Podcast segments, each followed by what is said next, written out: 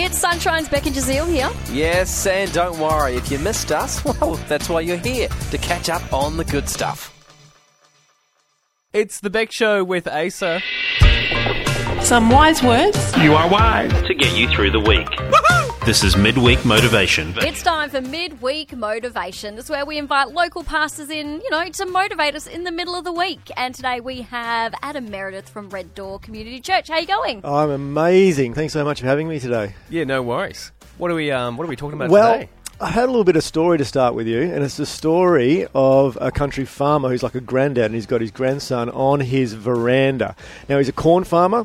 There is uh, in the distance like just acres of corn, right? And around his homestead on the veranda, there's grass, and he's sitting there with his grandson. End of the day, sun setting, and on the distance he notices a little rabbit jump out from the cornfield, and he says to his grandson, "Grandson, this is what's about to happen." What's going to happen is he's got five dogs, and they're all kind of resting underneath the veranda. It's been a hot day. He says there's going to be one dog that sees that um, rabbit. He's going to jet off, chase the rabbit, and the other four dogs are going to literally chase that first dog.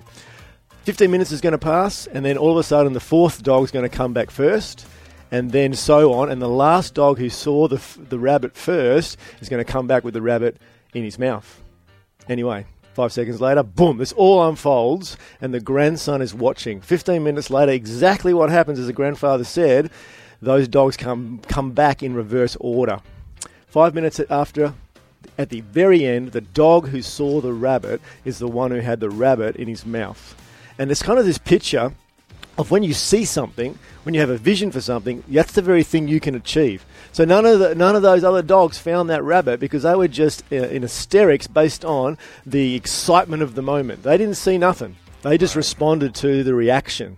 But the one who saw the rabbit found it. And I've just recently been speaking to men, and men have something about how they're made that when they live with vision, it causes them to have something to fight for. It causes them to really live, something to cause their strength and energy to be put towards. And when they don't live like that, I think men find themselves uh, maybe frustrated, a sense of uh, I haven't got anything to put my energy into, and they can find the, the most trivial things to put their energy towards because men were actually made to have a vision and to fight and sacrifice for that very vision.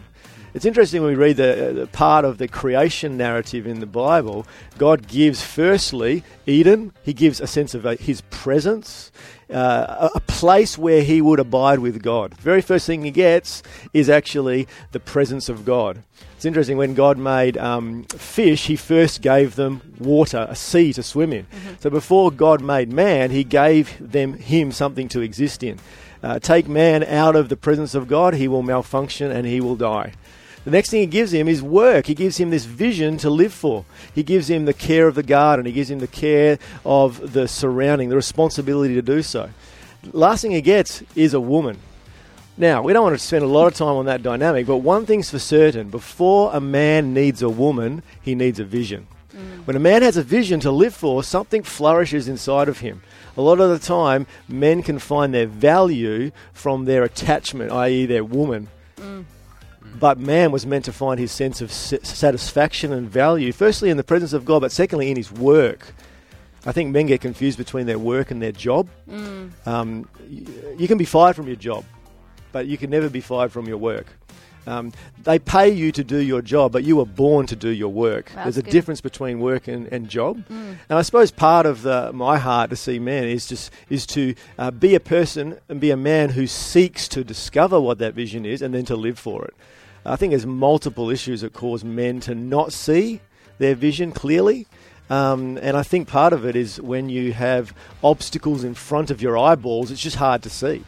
When you have previous hurts and pains that are so loud in your world, hard to see a vision.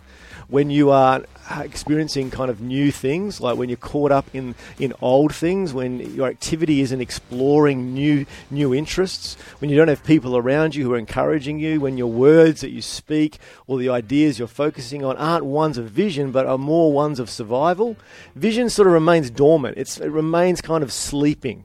Um, but as I speak to you, if you're listening to me, my prayer for you, friend, is that the dynamic of your life would be one where you are awakened to a f- the fresh vision on your life.